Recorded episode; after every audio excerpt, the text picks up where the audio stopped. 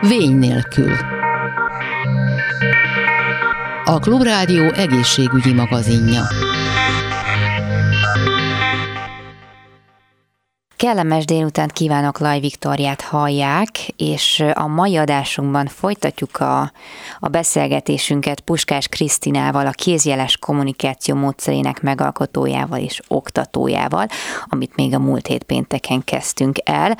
Ha valakinek most kapcsolódik be, az sem maradt ám le semmiről, hiszen a múltkori adásból vett kis összefoglalóval indítjuk a mostani beszélgetést, remélhetőleg teljesen érthető lesz mindenkinek.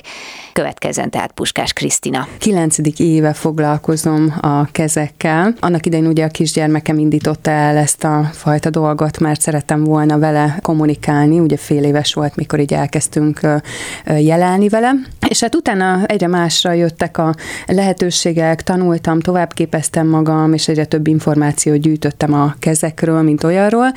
Agykutatással foglalkozó könyveket is olvastam, amelyek külföldi szakirodalmak. Abban meglepve tapasztaltam, hogy olyan eseteket írtak le, ami arra enged következtetni, hogy a kéz és az ész valahogy elég szoros kapcsolatban vannak egymással. Úgyhogy én időközben, mivel a saját tanítványaimnál, tehát a gyermekeknél is néha olyan meglepő változásokat tapasztaltam, hogy, hogy ezek nagyon megmozgatták a fantáziámat, hogy hú, hát akkor mit lehet ebből még kihozni.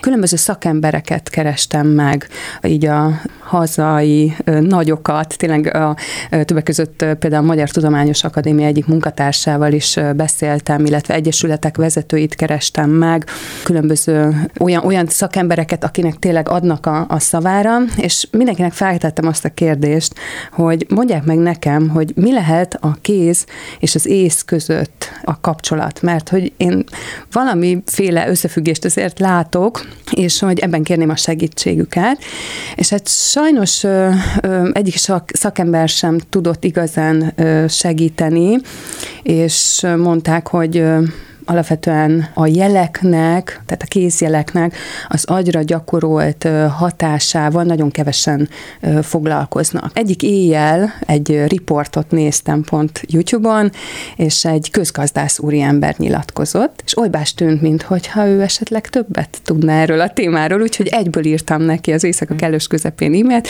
és válaszolt is, másnap reggel már ott volt elveles ládámba a válasz, és Susan A. Greenfield könyv könyvét ajánlotta, amelynek címe az Utazás az agy körül. Ez egy 1990-es években megjelent amerikai szerzőtollából származó mű, amiben láthatunk egy nagyon izgalmas képet, és az választ adott végre a kérdésemre, hogy mi kapcsolatban van a kéz és az ész. Egy embert ábrázol, és azt láthatjuk rajta ezen a képen, hogy óriásiak a kezek, és a száj, valamint a szemek. Tehát uh-huh. egy, egy emberi test lett úgy módosítva, amilyen mértékben az adott testrész befolyásolja az agy működését. Tehát, hogyha erről a képről láthatjuk, hogy ugye a kéz a legnagyobb, az azt jelenti, hogy a kéz mozgatása eredményezi az agyban a legnagyobb területnek a, a megmozgatását. Annyit ír ez a könyv egyébként, hogy az újak finom mozgatása, tehát nagyon fontos, hogy nem, nem ilyen agresszív kéztartásokat ért értünk ez alatt, hanem tényleg, amikor nagyon finoman mozgatjuk az ujjainkat, akkor a fejünknek a legtetején lévő vékony sáv aktivizálódik, tehát ugye ott, ott valamit leg, legfelül művelünk akkor, amikor ugye az ujjakat finoman mozgatjuk, de sajnos e, ettől sokkal mélyebbre nem sikerült ásni ebben a témában magamat, viszont tehát én folyamatosan megyek és, és érdeklődöm, és kérdezem azoktól, akik, akik sokkal nagyobb tudói ennek a területnek. Még próbálkozol, kísérletezgetsz ezzel, a, ezzel az egészségügyi vonatkozással, de ami ugye konkrét történet volt a, a te életedben, hogy, hogy egy ismerős hölgyről derült ki, hogy sztrókot kapott, és kvázi rajta tesztelted, hogy kezdted el Igen. kísérletezni ezt a módszert, Igen. rosszul, mert nem sérült uh-huh. meg mhm. benne senki, sőt. Igen, én ugye alapvetően a gyermekek fejlesztésével foglalkoztam az idáig, amíg ugye ez múlt év májusában volt, amikor én tudomást szereztem arról, hogy a volt védőnöm sajnos sztrókot kapott. 2021 márciusában történt ez, és májusában szereztem róla tudomást. Tehát nekem bevallom töredelmesen nem jutott eszembe, hogy ilyen célzattal felhasználjam az anyagaimat, viszont mikor meghallottam, hogy a védőnő, volt védőnöm mekkora bajba került, akkor ez volt az első gondolatom, hogy hú, hát, hát, hát, tudnék mhm. segíteni.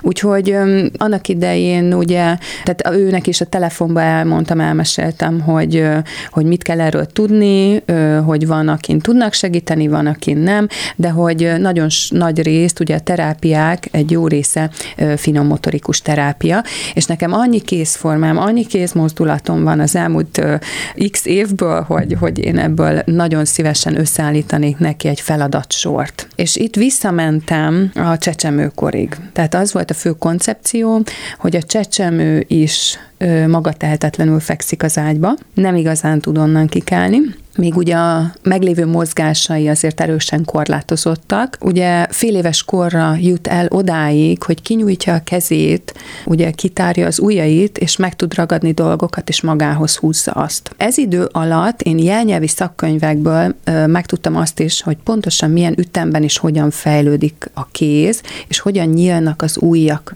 melyik-melyik után milyen ö, sorrendben, illetve Kozma Krisztina jelnyelvi kutatónak az anyagait is felhasználtam. Pici gyerekeknek a kéztartásait, a, a kézformáit vizsgálta, ezzel kapcsolatban vannak kutatási anyagai. Úgyhogy ezeket így összegyúrva egy 12 feladatból álló feladatsort adtam oda múlt év május végén a védőnéninek, és ő szorgalmasan elkezdett gyakorolni. Miből áll egy ilyen feladatsor? Hát nem is az összeset, de ha, rendkívül egyszerű, talán ilyen úgy tudom jellemezni, hogy faék egyszer, egyszerűség hogy ezek tényleg, ugye, hát új mozgásokról van szó, mm. tehát addig ugye én a jelelésnek, az alapvető egységének a készformát tekintettem. Uh-huh. Készformáról akkor beszélünk, amikor ugye egy kezünkkel megmutatunk egyfajta ö, statikus képet. Tehát mondjuk az összes ujjamat ökölbe zárom, és kívülről rácsukom a többi újra a hüvelykújamat.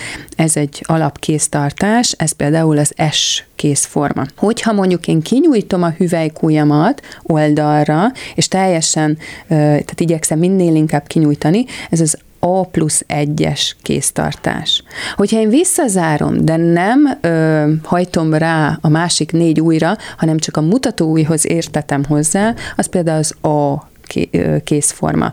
Tehát innentől kezdve például egy gyakorlat, hogy a hüvelykújjam a mutatóujjam mellett van, az összes ugye össze van zárva egyébként, és utána kinyújtom a hüvelykújjamat minél messzebbre, minél jobban. Ugye ez trók esetén először még eléggé ö, nehézkesen megy, adott esetben, hogyha egyáltalán nem mozog a kéz, akkor ugye a másik kézzel kell segíteni, vagy akár másik családtag vagy ismerős is tudja segíteni. Tehát például ez egy torna gyakorlat, hogy a két kézforma forma között így mozgatom az ujjamat és ez például egy feladat egyébként ebből a 12-ből. Mhm. Botka Istvánnét sikerült elérnünk telefonon, ugye ön volt a, az első kipróbálója ennek a, ennek a kézjeles kommunikációnak, amit a Kriszti elkezdett kifejleszteni. Most mesélte Kriszti, hogy én sajnos egy sztrókot Igen, igen, igen. És ez egy baloldali bénulást okozott nekem, ami nagyon-nagyon letörte a kedélyemet, tehát pszichésen is nagyon megviselt a dolog, nem csak a mozgásszervi korlátozottságon volt nagyon elviselhetetlen, hanem úgy összességében nehéz volt az életem. Segített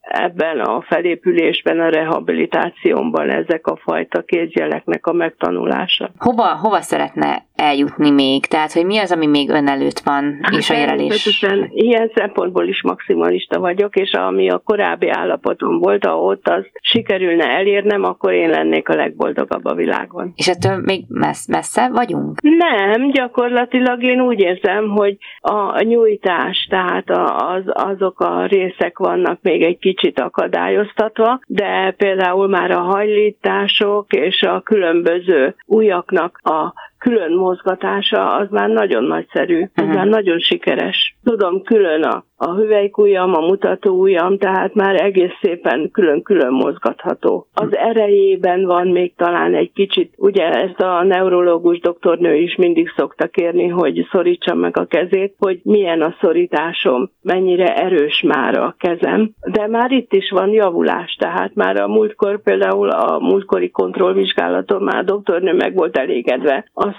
mondta, hogy szuper erős kezem lett. Van-e arra szükség mondjuk, hogy a további javulás, vagy akár az erőnek a, a, a visszahozása, stb. terén, akár további jeleknek a bevetésére lehet ez szükség? Igen, majd védőnénivel mostában beszélni is akartam, úgyhogy csak erre nem került sor. Ugyanis amikor én védőnét megkerestem ezzel a 12 feladattal, akkor még ez a standard 12 feladat volt, és nagyon nem volt más, amit így ennek kapcsán összeállítottam volna. Viszont van nekem egy alkalmazásom, amiben rengeteg szempont szerint lehet szűrni. Összesen jelen pillanatban 166 szempont szerint bekódoltam így az emberi mozgást. Én azt vettem észre, hogy a pedagógusok, akik ezt a programot használják, ők többnyire csak a tematikus szűrőt használják ebből, és ezt a sok-sok másik szűrőt valahogy így nem, nem sikerül a gyakorlatban alkalmazni, úgyhogy erre kitaláltam egy testsort, egy mérősort, ami nemrég készült el, pár hete, finomotorika mérése készformákkal elnevezésre hallgat, és összesen 120 feladat van benne, és ennek a 120 feladatnak a segítségével fel lehet mérni az emberi mozgás egyes elemeit, és egy egyedi tervet lehet létrehozni, aminek következtében csak azokra a területekre tudunk fókuszálni, amivel probléma van, innentől kezdve pedig sokkal gyorsabb és hatékonyabb tud lenni a fejlesztés. Ezzel az eszközzel mérni lehet a testtudatot 29 testrész segítségével, a térérzékelést, a körülöttünk lévő teret 9 részre bontottam, ennek megfelelően mérhetjük az egyes területeknek a kihasználtságát, akkor a testsémát mérhetjük még, ezt 60 feladat segítségével, ugye ez a mozgás közbeni testtudat lényegében. Asszociációs képességet mérünk két elem segítségével, vizuális és motoros, mozgásfajták végrehajtását, abból 16 félét különítettem el, illetve a finom motorikát magát, tehát a kéznek az aprólékos mozgását, ezt pedig 30 kézformával tudjuk mérni. Hát akkor nagyon bízom benne, hogy sikerül felmérni mindent, és egy további javulás következik be az állapotában. Én nagyon szépen köszönöm, hogy elmesélte nekünk ezeket, és hát nagyon örülök, és szívből gratulálok a siker, sikerüknek, mind a kettejüknek. Nagyon Köszönjük. szépen köszönöm én is. Egyébként én annak idején, tehát annyira megdöbbentem ezen az eredményen, hogy hát gyorsan írtam egy posztot az egyik csoportba, így, így ilyen közösségi oldalon, és kerestem olyan sztrókon átesett betegeket, akik már egy éven túl voltak ezen a betegségem, mert hogy ugye azt mondják, hogy az első évben nagyon sokszor spontán beindul a, a, ez a fajta rehabilitációs javulási folyamat, úgyhogy összesen tíz fő jelentkezett érkezett erre a felhívásra, és én annyit kértem, hogy a tapasztalataikat osszák meg, tehát, hogy én mindent odadok, segítek, konzultáltunk rengeteget így online, megosztották a tapasztalásaikat. Egyébként ezek a beszélgetések nagyon sokat segítettek abban, hogy még finomítsak az ezzel kapcsolatos módszertani leírásokon. Most összesen megnéztem pont ma reggel 26 oldalt gyűlt össze azzal kapcsolatban, hogy mikor, mire, hogyan érdemes figyelni. És hát az itt lévő esetek is igen izgalmasak, mert hogy volt olyan, akinek öt és fél éve nem mozdult egyáltalán a keze, két éve vagy két-három éve már nem vett részt semmilyen rehabilitáción, és ő is elkezdte a gyakorlatokat, úgyhogy ugye a jobban működő kezével mozgatta a rosszabbul működő kezének az ujjait, mert egyébként ugye nem volt mozgás, és az történt, hogy a 16 napon mozdult meg a hüvelykúja, 21. napon a mutatóúja, és 26. napon a középső ujja. Ekkor lényegében még nagyon keveset gyakorolt, az első két-három feladatot csinálta, körülbelül naponta 10-10 percet foglalkozott ezzel. A nyolcadik héten ott egy nagyobb visszaesés történt, és beszéltük is, hogy nem tudja mire vélni a dolgot, mire egy nap múlva írt, hogy ekkor már négy feladatot végzett 15-15 percig naponta, hogy megmozdult másnap a csuklója. Tehát lehet, hogy egyfajta ilyen rákészülés volt a szervezettől, vagy nem tudom. A negyedik hónapban pedig már elkezdett úgynevezett jelszókincseket gyakorolni.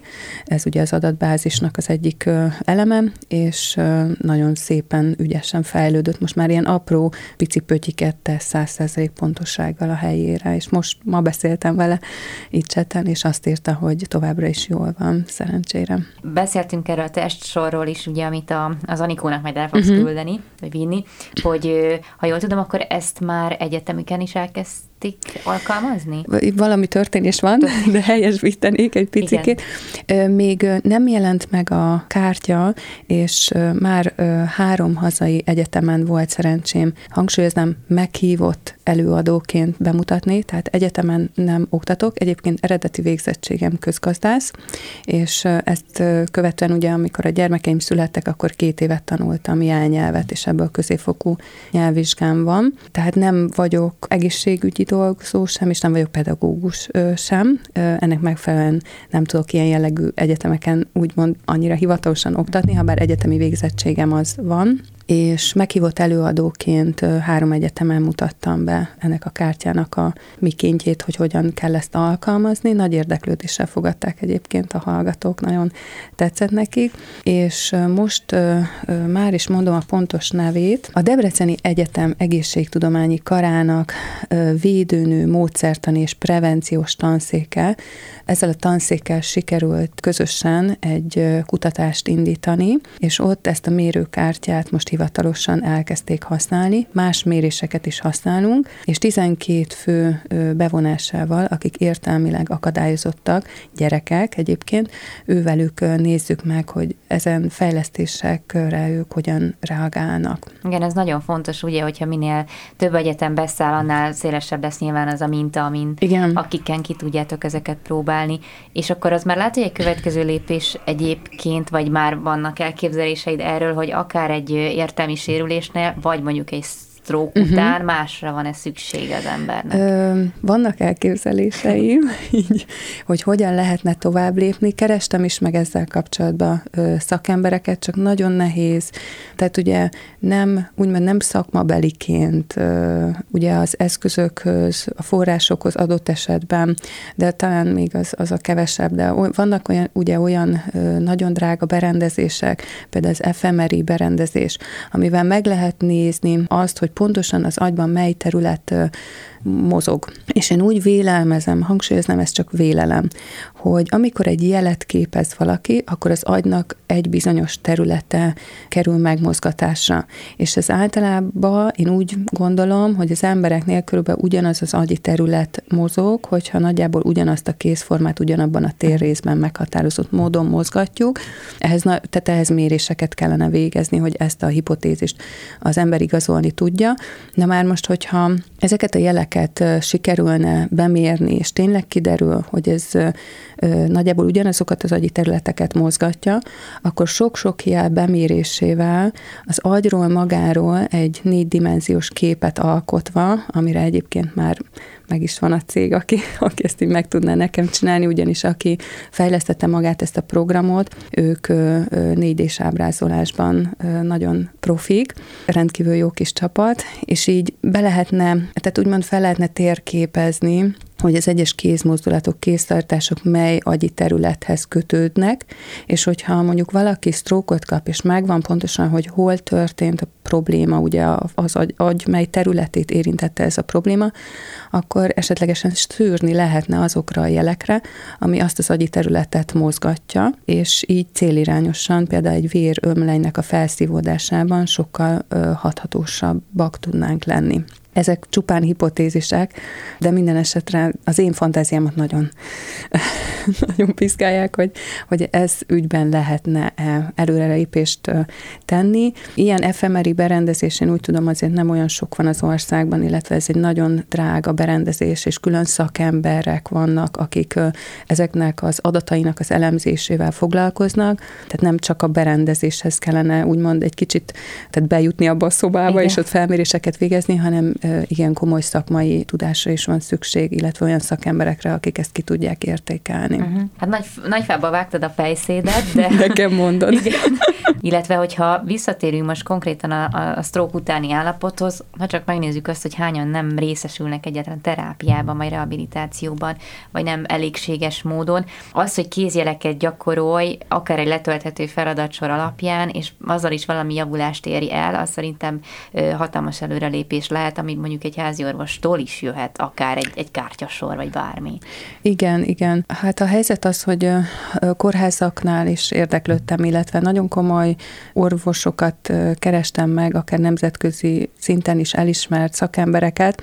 Az az, az első, hogy a kórházakban csak olyan terápiát alkalmaznak, ami ugye kutatások által igazolt, aminek így kell lennie, tehát nem, nem is lehet ez másként, tehát ez, ez így van rendben. Amikor egyébként én a védőnénihez, védőnének felajánlottam a segítségemet, akkor a következő az volt, hogy felkerestem az egyik orvos ismerősömet, és azon nyomban megkérdeztem, hogy ha én a védőnénim kezét elkezdem mozgatni differenciáltan, azzal okozhatok-e bármi nemű problémát? Ő, mint orvos mondja ezt meg nekem, és akkor ugye személyesen kérdeztem ezt tőle, és így rám mosolygott, és így legyintett egy, ezt, ja, ugyan már, és, és tényleg ekkor kezdtem el megalkotni ezeket a feladatokat, addig, addig így mondtam, hogy én nem, tehát hogy nem akarok problémát okozni, tehát nagyon fontos, hogy csak olyan eljárások kerülhessenek be a kórházakba, amelyek tényleg ö, egyrészt igazoltak, hathat hathatósak, stb. stb.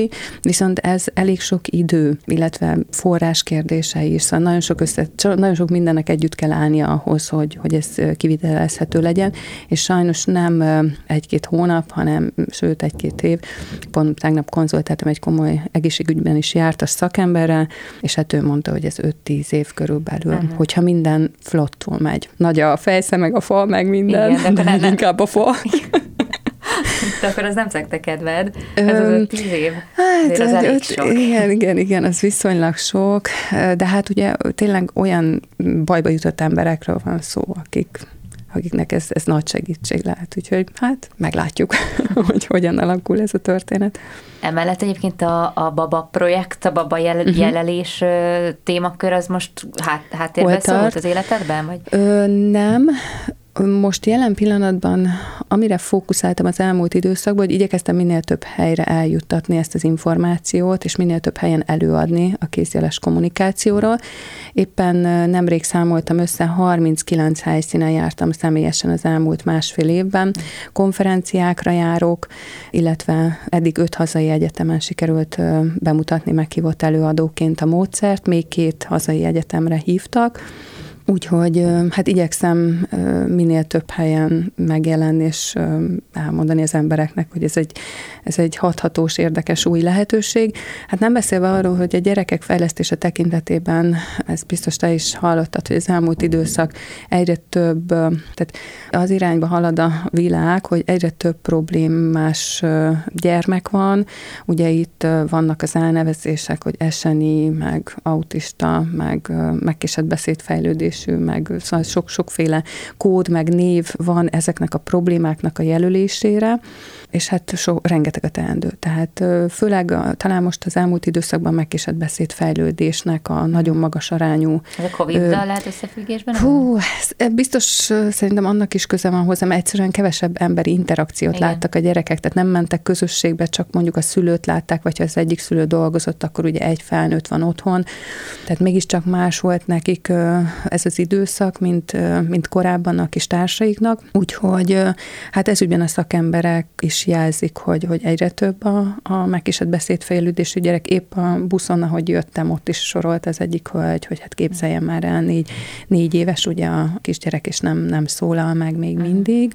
Uh-huh. Úgyhogy ezzel lépten nyomon lehet találkozni, és hát most voltam az Esztergomi Egyetemen, a Pázmányon egy konferencián, és ott is mondták, hogy most már kimutathatóan sajnos ez egyre inkább emelkedik. Ebben viszont hatható segítséget tudna nyújtani ez, amit Igen, tehát a, a maguk a kézjelek azok ugye jelentést tart, tehát a jelentés tartalma bíró kézjeleknek a használata ezeknek a gyerekeknek tud segíteni, mert ki tudják fejezni magukat, meg tudják a kis kezükkel mutatni azt, hogy ők most éhesek, vagy éppen aludni szeretnének, vagy, vagy hogy mit tennének például, vagy vécére kell menniük, tehát nagyon sok dologra lehet használni ezeket a kézjeleket. Lényegében majd, hogy nem ugyanúgy ki tudják fejezni magukat, mint verbálisan, hogyha kellő időt és energiát fektetünk ebbe.